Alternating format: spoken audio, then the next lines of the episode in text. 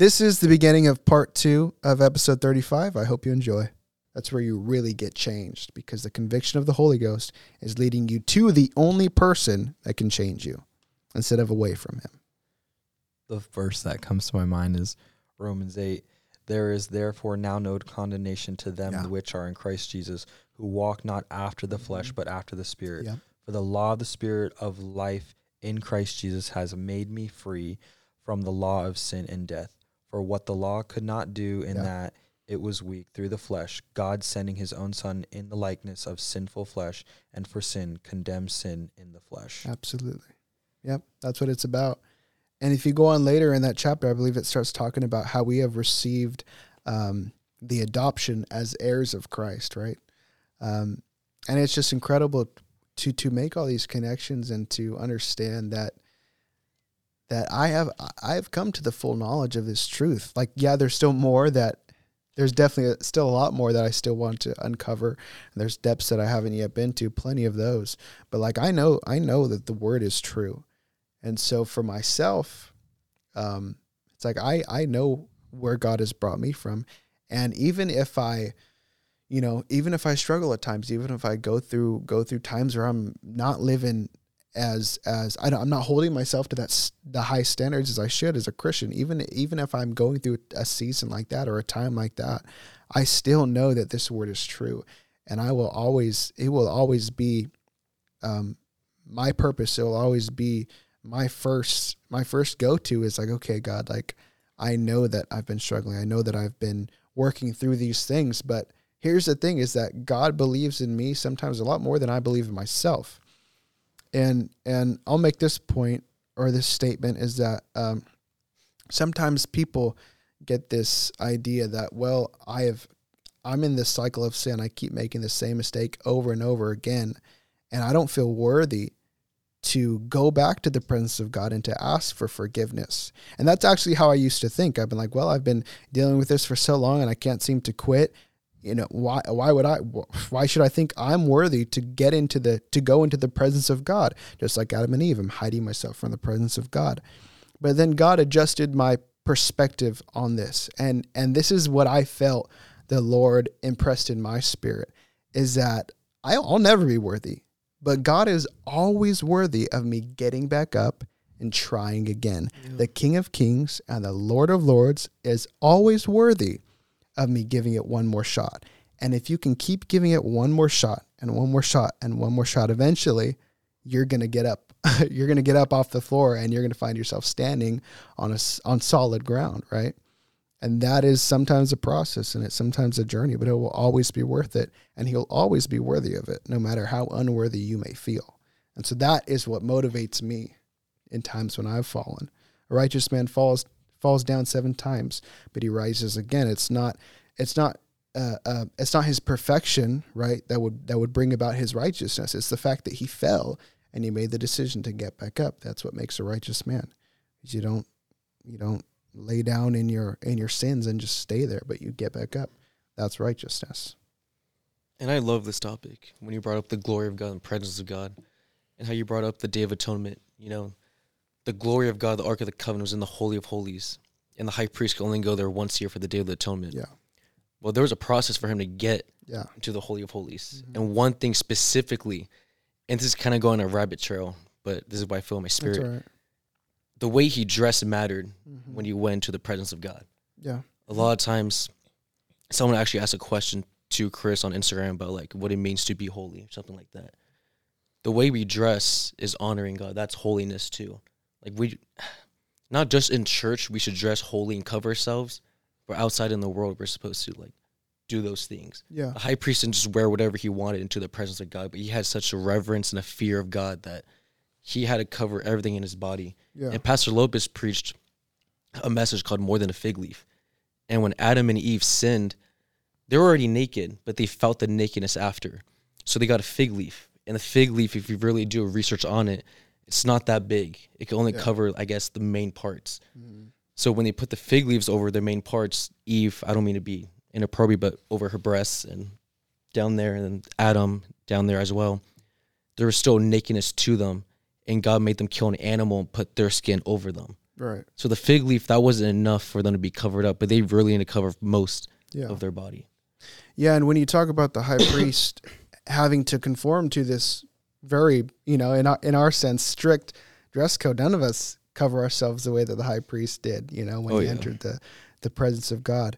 But what's incredible is again, once the veil was was torn down from the top to bottom, there was no longer this before you come and I'm going to make this statement because I believe this. There was no longer this before you come into pre, into the presence of God, you need to make sure you have A, B, C, and one, two, three all set down. When Jesus shed his blood for humanity, again, no one was yet filled with the Spirit of God. No one was baptized in Jesus' name. And so, yes, there is the holiness is so essential, and holiness is really a heart issue. Um, and it, and and it will cover so many areas of your life, um, including yeah, how you dress and how you present yourself. And once you've been in church for you know a little while, and God begins to deal with you about these things, you will automatically begin to, as you gravitate closer and closer to God, He will begin to reveal these things to you about how you should dress. And there are biblical standards for dress. But like, if you talk about like someone just in the world has never heard of God, because the thing about the world we live in today is that there are a lot of young people that know nothing about God, know nothing about church because they haven't been raised in it. Yeah. And so when you think of us, you know, someone that may be listening right now, you've ne- you've never known anything about church, you've never gone to church. I'll I'll be the first one to tell you that you don't have to come to God with all your ABCs and one, two, threes in order. You come to God the way you are, and how um, one of the pastors here puts it is God loves you so much that He's not going to leave you the same way that you came to Him. I wouldn't if I was the same man today that I was when I first began to give my life to God. Why would I want to live? why would I want to live for point? God? What's the point? What's the point if there's no change? And so that's what's so incredible about the veil being torn and Jesus shedding his blood is that yes, there are standards that that we need to abide by once we enter into this covenant with God. But before we enter that covenant, if we have no knowledge of God, we can still approach the presence of God. Oh, Back in the Old Testament, if they even touched the mount the, the bottom of Mount Sinai, they would have been killed. right. But under the new covenant, um, we have access to the presence of God. Again, I will make this statement time and time again. When Jesus died on the cross and shed his blood, and the veil was torn, which gave everyone, all of humanity, access to the presence of God, nobody was filled with the Holy Ghost. Nobody was baptized in Jesus' name. That's not saying that those things aren't essential. That's not saying that those things aren't absolutely biblical because they are. We see it in the Bible. But we just we uh, we understand that again, God doesn't require you to have it all together before you come to before you enter into his presence. So he does the work. you speaking of holiness I was thinking of that verse that uh, actually was just preached a couple weeks ago uh, on i think on wednesday night brother brother lopez Yeah. he was talking about holiness and like how important it is to god and i know that he brought up i think hebrews twelve fourteen, follow peace with all men and holiness mm-hmm. without which no man shall see the lord Right. that's it's funny a lot of people today and like i've thought of this my whole life it's like you know it's you hear a lot preached like repent be baptized in jesus name receive the gift of the holy ghost and it's kind of like fizzles out after that sometimes and i remember my pastor preached a sermon so many years ago called jesus bought a house. So like when you buy a house you decide like you know what you want to put on the inside and like so god starts you know with the inside you know fixing things in there. And then you also you know you own the house. He owns you. You're the temple of god. He's going to decide what goes on the outside. Right. and so that verse sticks with me without which no man shall see the lord. Yeah. if you are not holy Mhm. You're not gonna, that's kind of that's honestly a kind of scary verse Oh, Yeah. and I agree with Russ's statement, but you don't have to have it all together. Yeah. You know, one statement that was sticking in my mind that people have is "come as you are," and I 100% agree with that. I'm not saying you have to have everything all together. We need the prostitutes in the church, the drunks, the alcoholics, the murderers, the rapists. We need all of them in the church. But the motto shouldn't always be "come as you are," all the time. It's what was it? come A as you preacher- are leave No, it's. i know what you're talking about it shouldn't be just come as you are.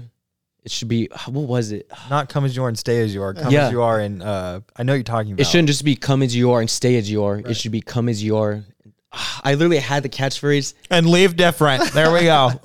where you're, when Leave you're in church and when you're in the presence of God, you're supposed to let that godly conviction Yeah. push you to bring him closer to you. Yeah, and there's no timetable. Oh, after one month in church, you should be wearing skirts. You should Yeah. be without me. No, it's you have to let that godly conviction Yes. lead you to those things. I can't have some random person in church be like, "You shouldn't be wearing that. Don't be wearing that jewelry." Like, Yeah, that that's why there's a lot of when you think of modesty standards, and again, I believe in all of these things, but that's why you have women and men. All right, because we always pin it on the women of dressing immodestly Oh, yeah, or dressing men too. inappropriately, but men, it's us too at times. Um, whether come as you are, don't stay as you are. there we there are. we go. there we go. Uh, nice, but uh, sorry, I just lost my train of thought. Sorry, Um, that's- no, it's okay. We always pin it on the the women. Oh, we do. We said. always pin it on the women. Um, but let's just say, let's just give an example of like you have a, uh, let's just say a young man because we're all there's three men in here.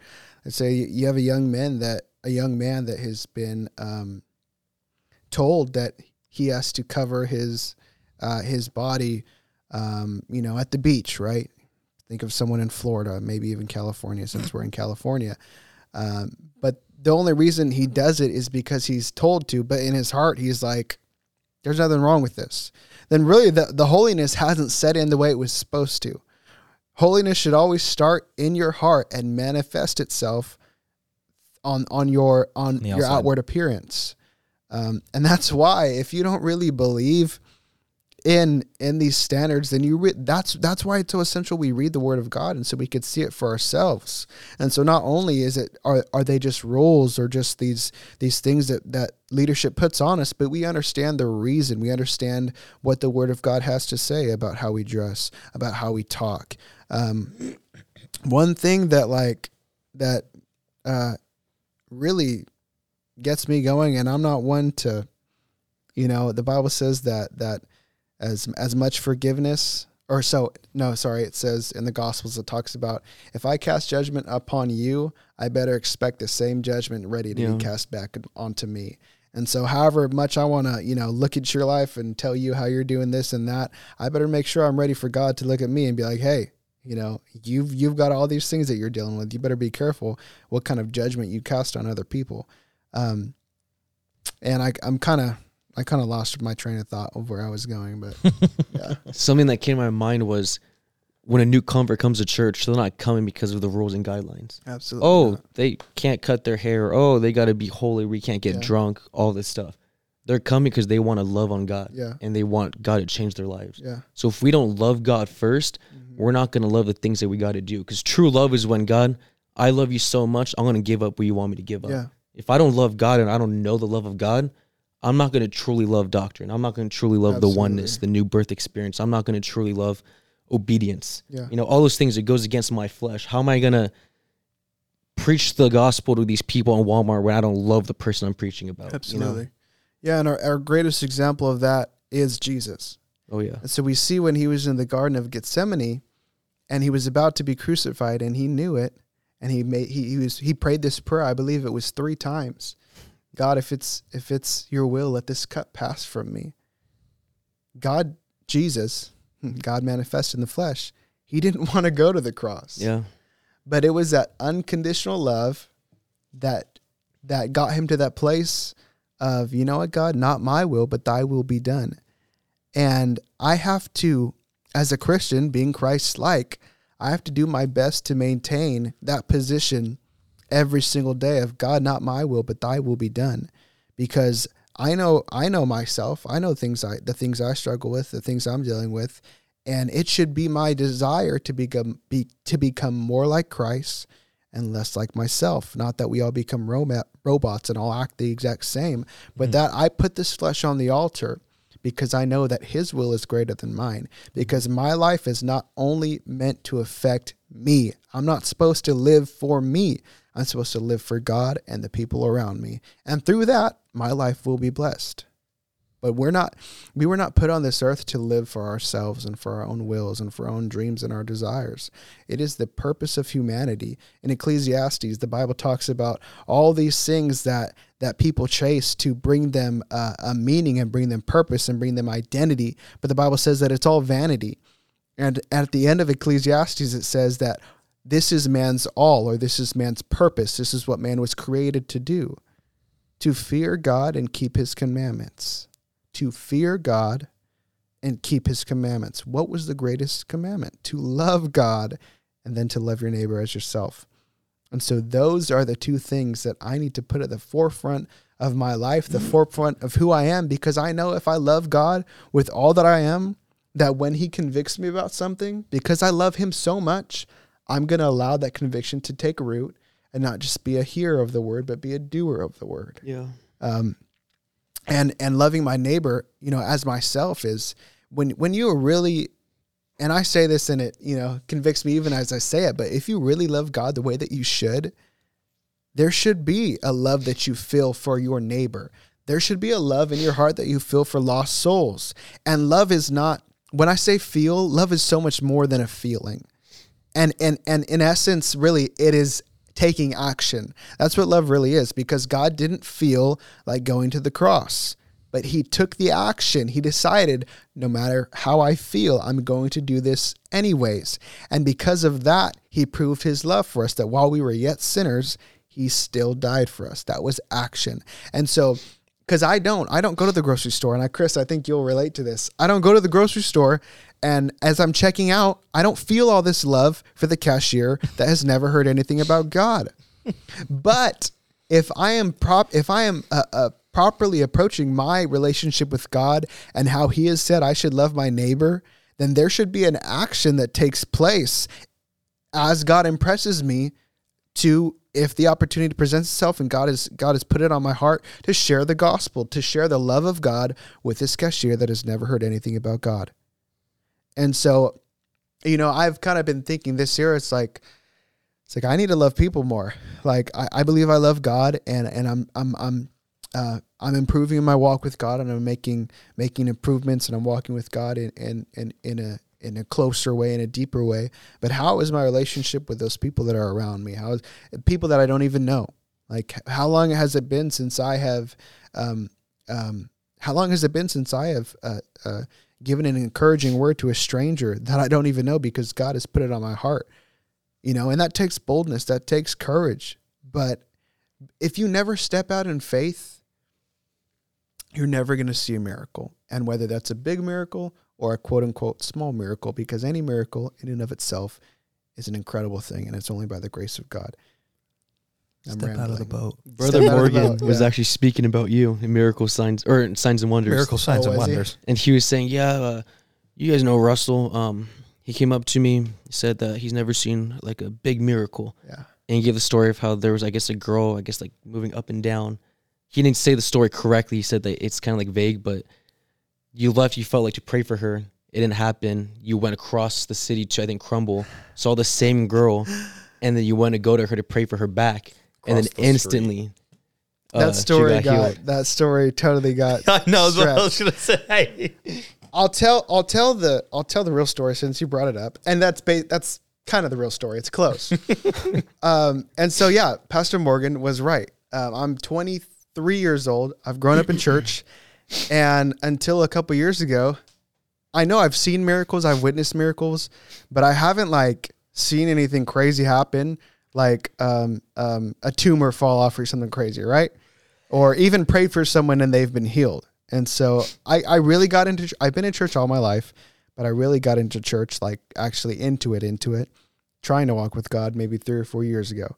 And so, um, about the time I walked into your life. yeah, that, that's when Chris came into my life. He really, he really helped me. Um, but anyway, so I, I was in this class, Signs and Wonders at Christian Life College, and it's talking about you know miracle signs and wonders right and so i would i had gone out with friends um, on an afternoon before i went to work and um, we were sitting uh, in in in we went out to get some coffee i believe and we were sitting outside on the patio i'll, I'll call it and i saw this lady uh, start walking by And immediately in my spirit, it was like, she needs prayer.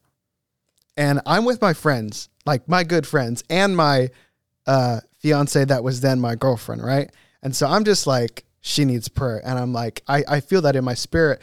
And I just sit there and I'm like, oh my gosh, I think I'm supposed to go pray for that lady. This is what I'm thinking. But I never did. right. And so we go from that patio, we go across the street to Crumbl. And we get Crumbl and we're sitting outside again. And I see the same lady drive up, park her car, get out of her car, walk right into Crumbl. And I was, at this point, I was like, okay, God, something's up. Walk right into Crumbl. And I kept my eye on her. She didn't order anything. Hmm. She walked into Crumbl, walked out, and started walking away from us. And I'm like, Russell, you say you want to see a miracle? Here we go. I've I've got to do something. And my friends are talking and they're having this conversation and I am like I'm zoned in. I'm like, okay, I'm supposed to go pray for that lady. I don't know what about, but I know I'm supposed to go do it. And so I see her start walking back to her car. And without thinking about it, this is still crazy to me when I think about the story. Because if you know me, this is not me. I do not mm-hmm. do this. And so my friends are talking, and I see her headed back to her car, and I get up and I walk right up to her. He runs up to her. I, I didn't run. She probably would have been freaked out. Um, but I walk up to her. I introduce myself and I said, um, I got her name. I believe it was Esther. And I said, Esther, I feel like you need, I feel like God impressed in my spirit that I, that I needed to come pray for you. And the only, uh, the only thought I had was, Hey, uh, do you need any healing in your body? Is there any, any pain in your body? And she, she told me that she'd be, been dealing with pain either in her, I think it was in her shoulder for years. And so I asked her if I could lay hand lay my hand on her shoulder and pray for her. She said yes. I laid my hand on her shoulder and I prayed for her. I didn't cry. I didn't snot. I just prayed a simple prayer of faith that God would heal her. I took my hand off her shoulder and asked her how she felt.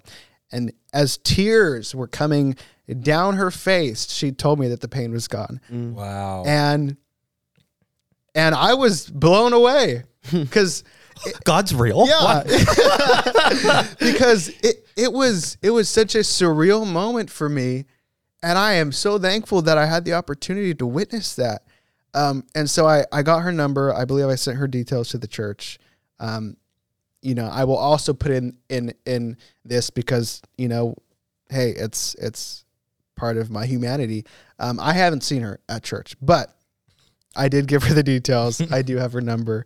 Um, and so that was a moment that it took it took a lot. But here's the thing: is we talk about okay, we don't see miracle signs and wonders like maybe we think we should, and you know, just in in casual thought and casual thinking about it, I'm like, well, maybe we don't see miracle signs and wonders like we think we should because we never give God the opportunity to do a miracle. He impresses in our hearts and our spirits to go and pray for someone, and we just brush it off. Um, and maybe even uh, there have been times, and again, I'll expose myself for the sake of anyone watching. Um, there was a, there were there have been times I've been in church services and I've looked at someone, and immediately in my spirit they need healing, and I don't go and pray for them because I am like, well, I don't even know what to pray for. What if I ask them if there's anything in their body that they need healing for, and they say no, there's nothing in my body? Then I'm like, well, I look like an idiot, but and that's that's just the truth of the matter. But now I think about it, and I'm like, man, if I would have stepped out of the boat, if I would have stepped out in faith, imagine what God would have done. This person needed a miracle. And unfortunately, it was my lack of faith. It was my lack of action. It was my lack of giving God an opportunity to use me that they didn't get they didn't get their miracle at that moment. Think about that. And I'm I'm sorry for for those individuals. Uh, I believe that, you know, obviously God is not only, you know, uh, Starting to think a lot of things that I prayed for and asked for, you know, prayer. Yeah. And people are probably supposed to come pray for me and they don't. And I'm just sitting over here in bondage. you know, you know, and that that reminds me of something. I remember a couple years ago. Um, this is probably in the first year that I started really getting back into church, maybe a year and a half to two years, and uh, I had led a worship set on a life on one of our young adult nights, which is called Lifeline, one of those nights. And after the worship set, I'll be honest, I didn't. In my mind, I was like, "Man, you just messed all that up. You're trash. really, that's how I felt. And so I remember after the service, I went and I was sitting in the front, and I just said, God, and so there. It's kind of a rarity that I ask God to send me a word from somebody, but I was God, I could really use a word of encouragement right now. Like I need it. Like I'm just discouraged. Um, and it was incredible that same night. Uh, and and it didn't happen right then as I'm sitting there and praying, but that same night as I'm walking out of the the uh, service, one of my friends um, catches me and she says to me, "Hey, I just feel like you need a word of encouragement right now." and in that moment, I was like, "Whoa." and she began to give me a word of encouragement, and I was like, "This is crazy."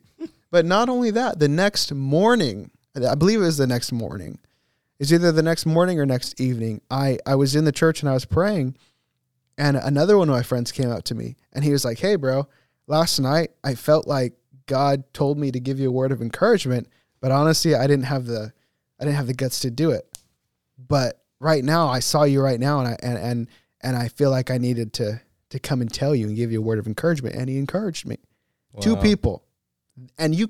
So ex, when you experience things like that, you can't tell me God isn't real. You can't tell me that God doesn't listen to prayers Oh yeah. because I had, and more than just this story, but I had it, that when you when you step out in faith, you don't know who you don't know how you have encouraged someone else's faith, because in that moment when my friends both came up to me and and encouraged me, in my I was thankful for that for them and that they were allowed themselves to be used by God, but it it increased my faith. It increased. Um, my trust that God cares. God cares when I when I go through a worship set and at the end of it I'm like, man, I really messed it up. And I asked for encouragement and God sent me encouragement. And that will you know, it takes people stepping out in faith sometimes because God God is wanting to use his people. Okay? It's we're, we're all you know, all these gifts, you know, all these talents, all these abilities, even talking about the gifts of the spirit, they're for the edification of the body. And so whatever gifts that that that you have, allow God to to use you by you stepping out in faith, by you, even if you're scared, and even if you're nervous, even even if you're like, God, I don't know how this is going to turn out. Guess what? God knows how it's going to turn out, and that's why He put it on your heart to go do this certain thing, and you're going to see God do miraculous things.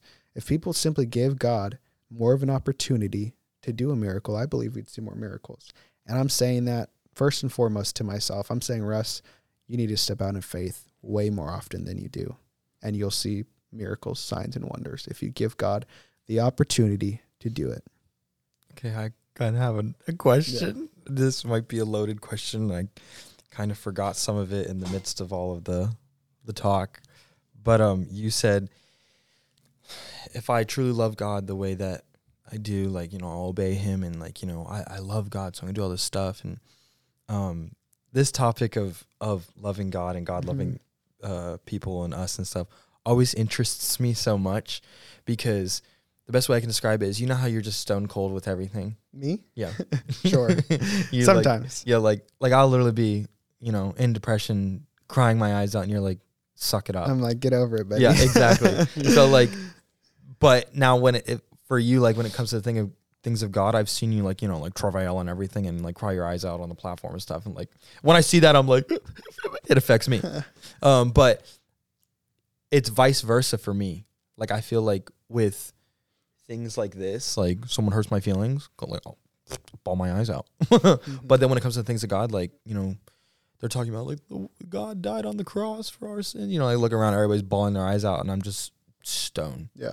And I've heard people tell the stories like just your sister told a story during Student Landmark talking about how I don't remember exactly what she was talking about, but she was talking about something where she was going through something.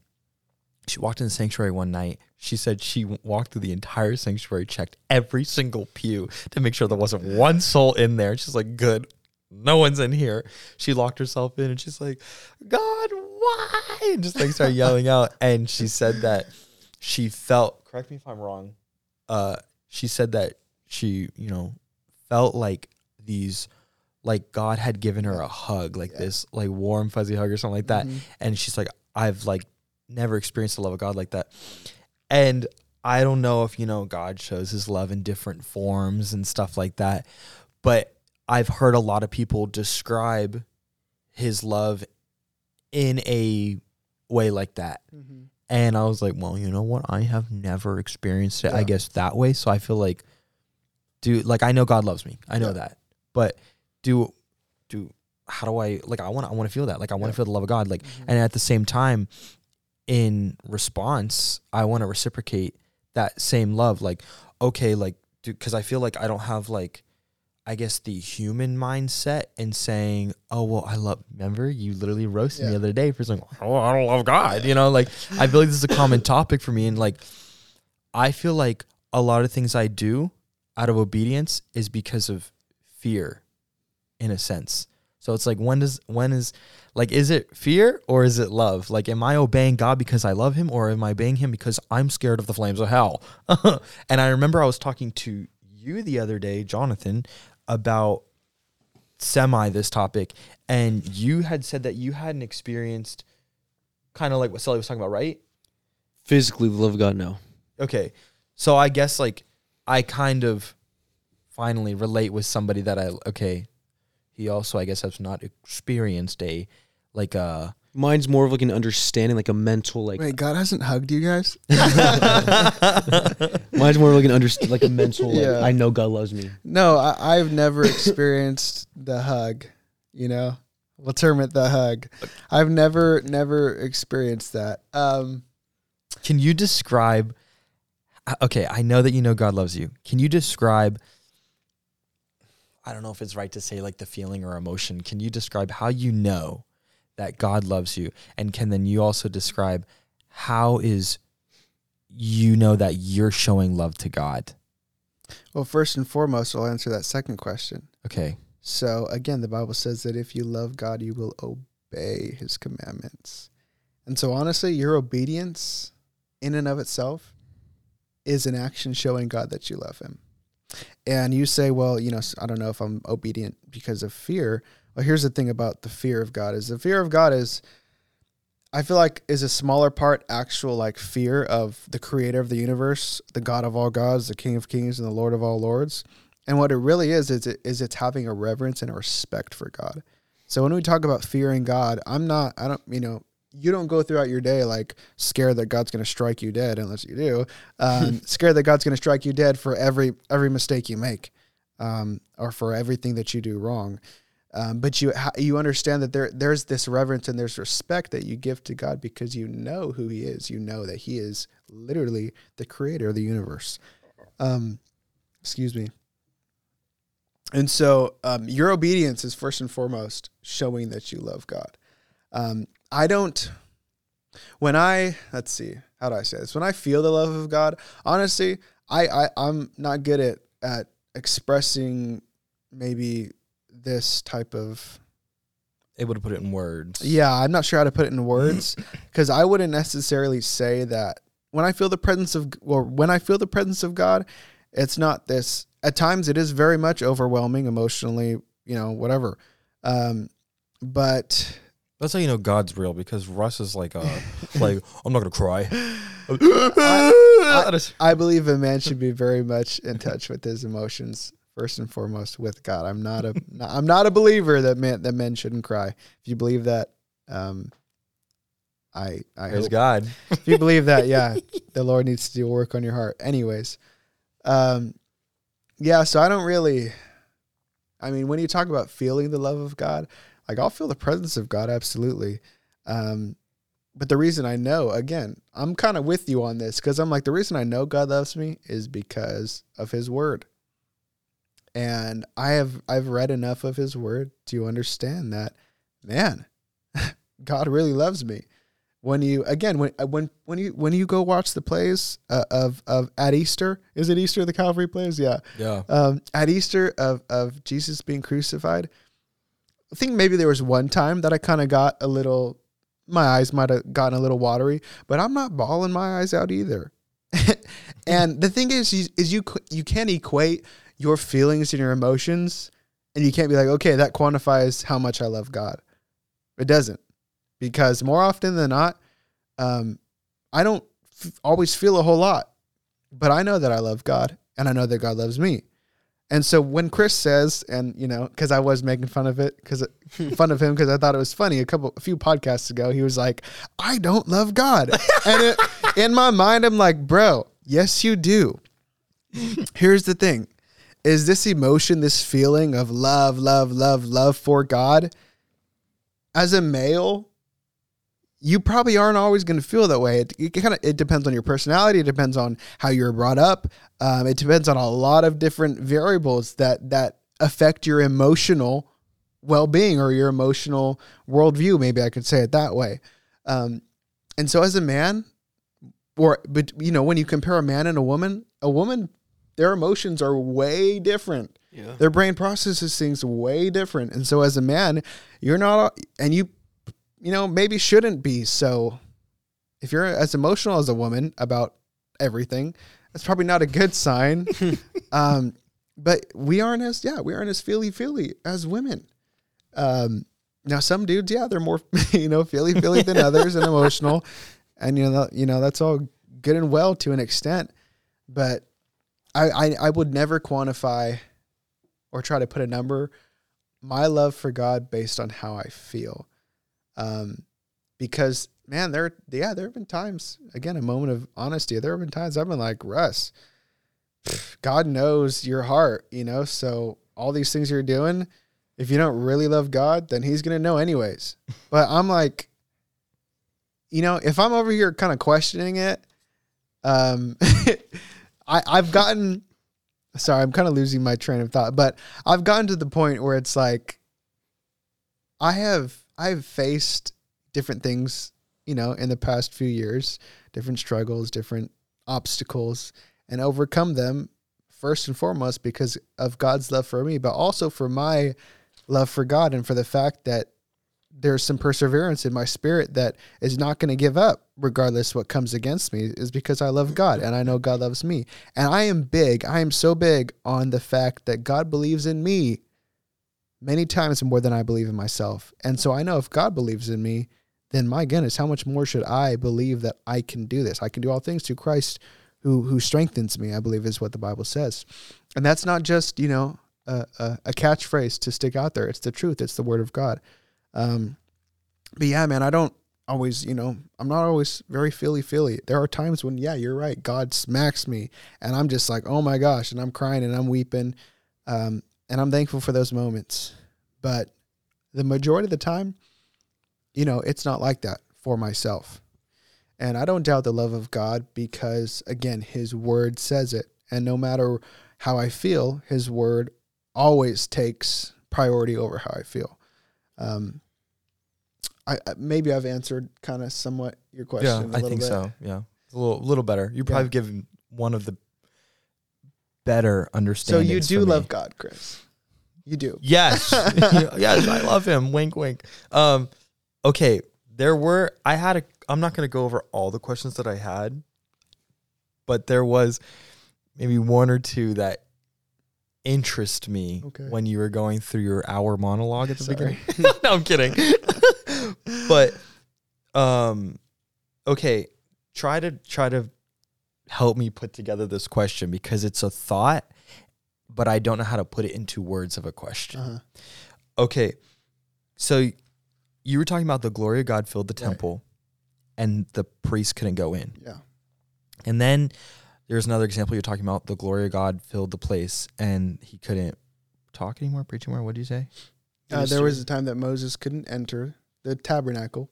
There was the time that the priests couldn't continue ministering, okay. playing their music and singing. Um, and there was also the time the priests couldn't enter the temple. Okay, so there's two two parts where they couldn't enter. Sure, yeah. Okay. If the glory of God resides inside of us when we get the Holy Spirit, what is that thing that can't enter? Does that make sense?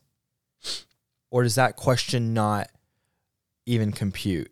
No, I kind of I think I get what you're saying. So again, under the old covenant, the people of Israel, whether it was Moses or the priests, they didn't have direct access to the glory of God. They didn't have direct access to the presence of God. But under the new covenant, again, because the veil that separated the Holy of Holies, which was representative as a dwelling place of God, the dwelling place of God's glory, where the Ark of the Covenant was, when the veil was, was torn from the top to the bottom, that represented the fact that th- there was no longer this barrier between the people of God and his presence. Gotcha. And so there is no, um, and that's why, again, I said, you know, I'll make this statement again. When Jesus died on the cross, when the veil was torn, nobody was yet filled with the Holy Ghost or baptized in Jesus' name. Yet, these individuals that were not spirit filled or baptized in Jesus' name obviously had to have access to the presence of God Yeah. because they were all filled with the Holy Ghost. And then they got baptized in Jesus' name. And then a revival happened, right? Did that answer your question? Yeah. Okay. Okay. I have a question Yes. that um, probably should be gone into more depth on a totally different podcast. Okay. But I would love to put this topic out there because I think it's so interesting.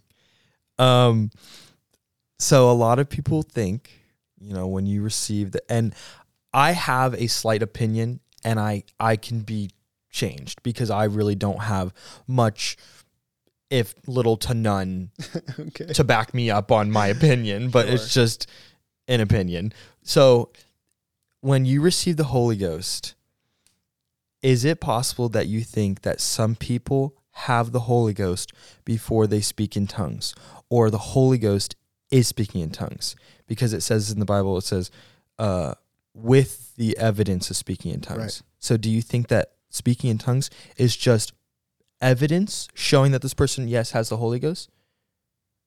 Does that make sense? Yeah, it does. Uh, so the Holy Ghost is not speaking in tongues. Okay. That Okay. we're on because the same. the Holy Ghost, the Holy Spirit, is the Spirit of God.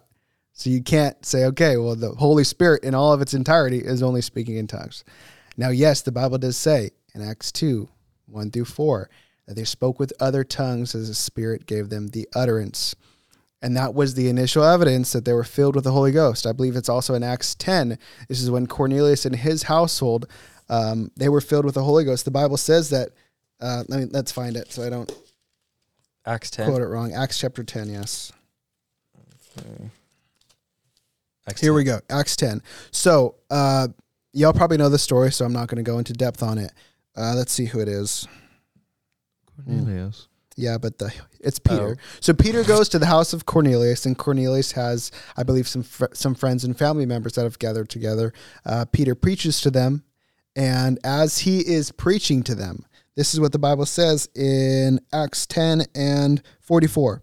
While Peter was still speaking the, these words, the Holy Spirit fell upon all those who heard the word. This is the first uh, example of Gentiles being filled with the Holy Ghost. If you're like, what's a Gentile? A Gentile is just anyone who's not a Jew. That's just the very simple explanation of that. But how did they know they received the Holy Spirit? Well, Acts 10:46 tells us, "For they heard them speak with tongues and magnify God." So that is obviously again there's that connection when you're filled with the Holy Ghost initially for the first time, you are going to speak with other tongues. That is what the Bible teaches. How did they know they were filled with the Holy Ghost? They spoke with other tongues. Um, so you asked this question if I believe that people can be filled with the Holy Spirit or the Holy Ghost before they speak with tongues. I would say that according to the Bible, no, I don't think that is true. Um, So you think in order for the person to have the Holy Ghost, to be filled with the Spirit of God, filled with the Spirit, they have to speak They tongues. have to speak, they have to speak with tongues. Now here is what that's biblically. That is what I That's see based in the off Bible. of this. Based off Acts 2, Acts 10 and there's also um I think I might have it in the back of my Bible still. There's one more account I know. It's Acts 19 where The- it also Just the reason why I say this is because there is, I'll just say there's there's a pastor that says, um, that it's possible that there are people who have the Holy Ghost before they speak in tongues, mm-hmm. because he is saying, which you show me this and like I'm I, I'm starting to understand it. Like I can see both sides. I just don't know which one I lean Well, what's towards. what's the other side? the other side is just like you get baptized and not saying you receive the Holy Ghost instantly, but like you can have the Holy Ghost but not be speaking in tongues. And then later you can speak in tongues and it's like that's just the evidence that you have the Holy Ghost already. The the only way I can respond to that is what I see in the Bible and the accounts that the Bible shows when people were filled with the Holy Ghost, and they always spoke in tongues. And so I'm not.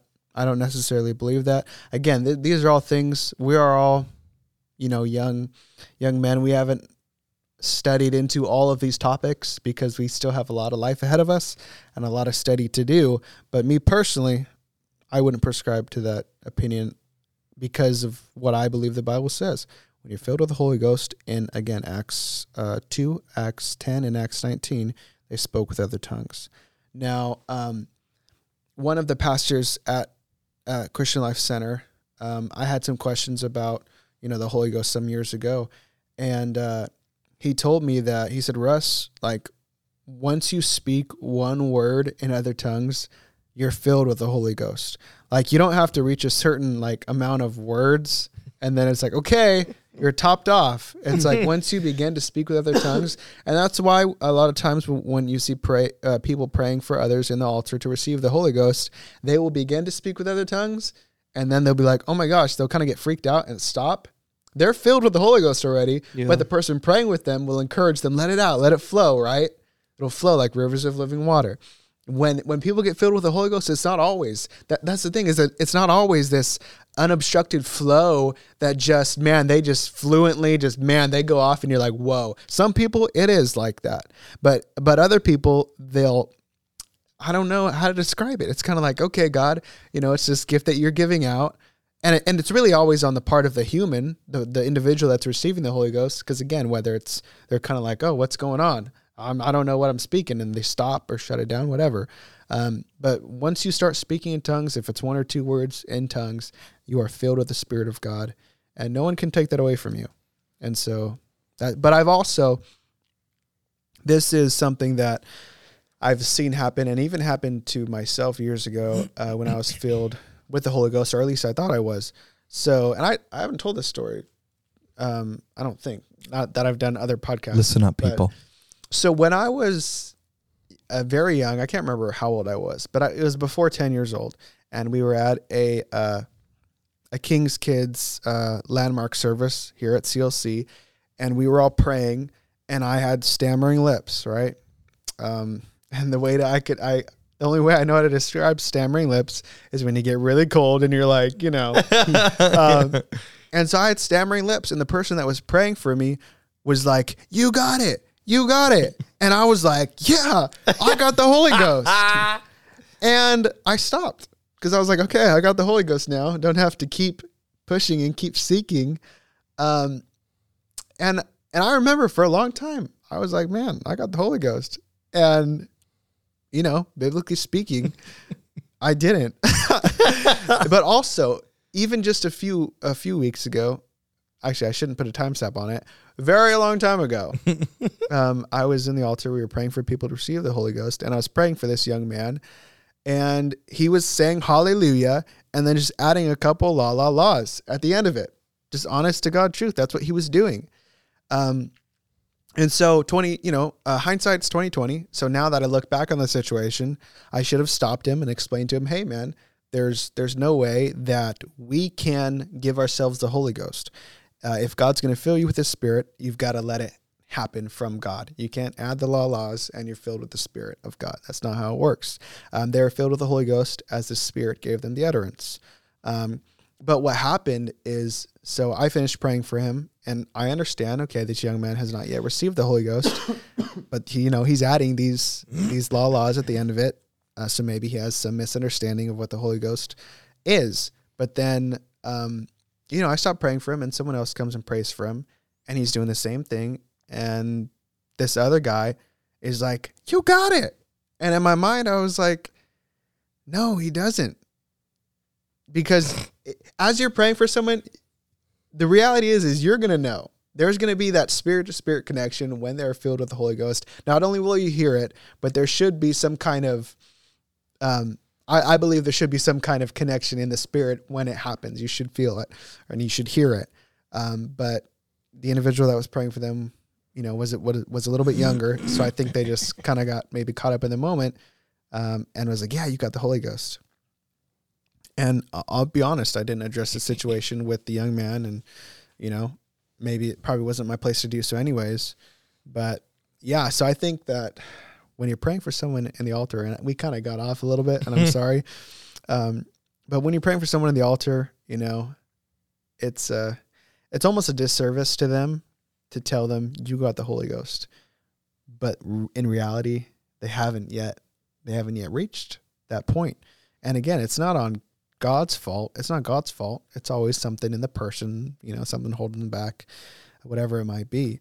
But I think we need to be a lot more careful when we're praying for people in the altars to make sure that when it happens, it's it's the real deal. There's not just these law laws ended on the end of it, added on to the end of it. You know?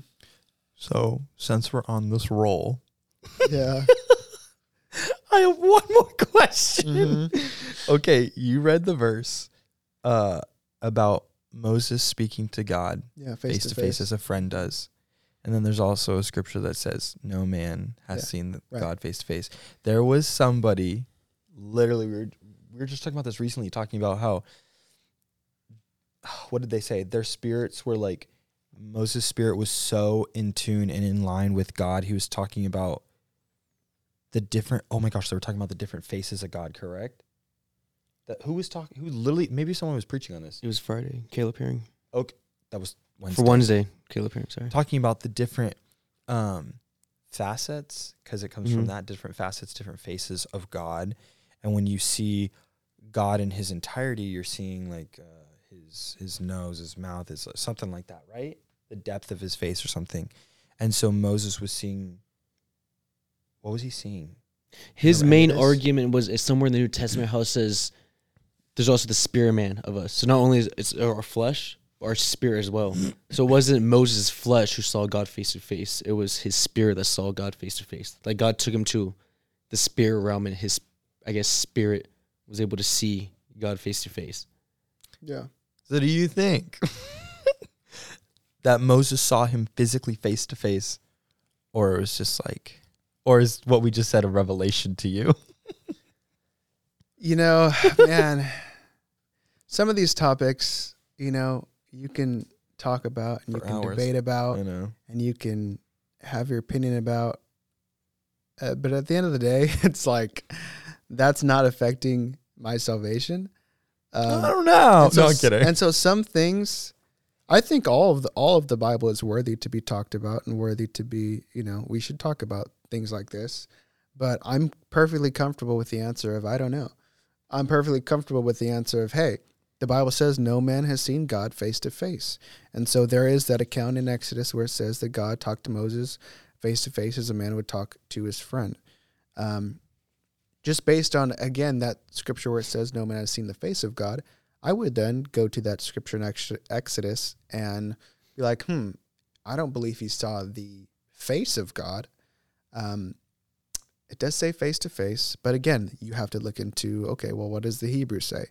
Um, if you really want to understand that scripture in its entirety and in its context, but um, I wouldn't believe that he necessarily saw the face of God. Um, again, that was Old Testament, so you know, obviously God manifested himself in the flesh as Jesus, and Jesus had a face. So was he seeing the face of Jesus? I don't know. Jesus is God. So again, see see how it kind of just like Mhm. your Mhm. mind just starts going all these different places. And so for that question, I honestly would say I don't know. Um, and it's not going to be something that you know after this podcast I go sit down and study. At some point, it may be, but you know you can get into all these crazy. Uh, you Things. know, different things. Rabbit yeah. trails. Yeah, rabbit trails in the Bible, and they're all, it's all essential. It's all there for a reason.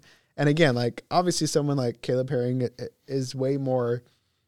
You know, he has ten times more experience than myself or us, and so I wouldn't, you know, say that, you know, his his opinion on it is in any way wrong. For me, I just know, especially for myself, the only way I learn things is I need to go study it myself. Talk about the oneness of God. Talk about uh, uh, being baptized in Jesus' name, being filled with the Holy Ghost. Talk about what we talked about today. Um, I, in order for myself to understand it and to receive the full revelation of it, I got to open my Bible and I have to get into it for myself. That is the only way I learn. I could sit down in a classroom and they could talk about all these things and explain them, but it will not be until I open my Bible and I and I study it for myself that it really sets in my spirit, sets in my heart.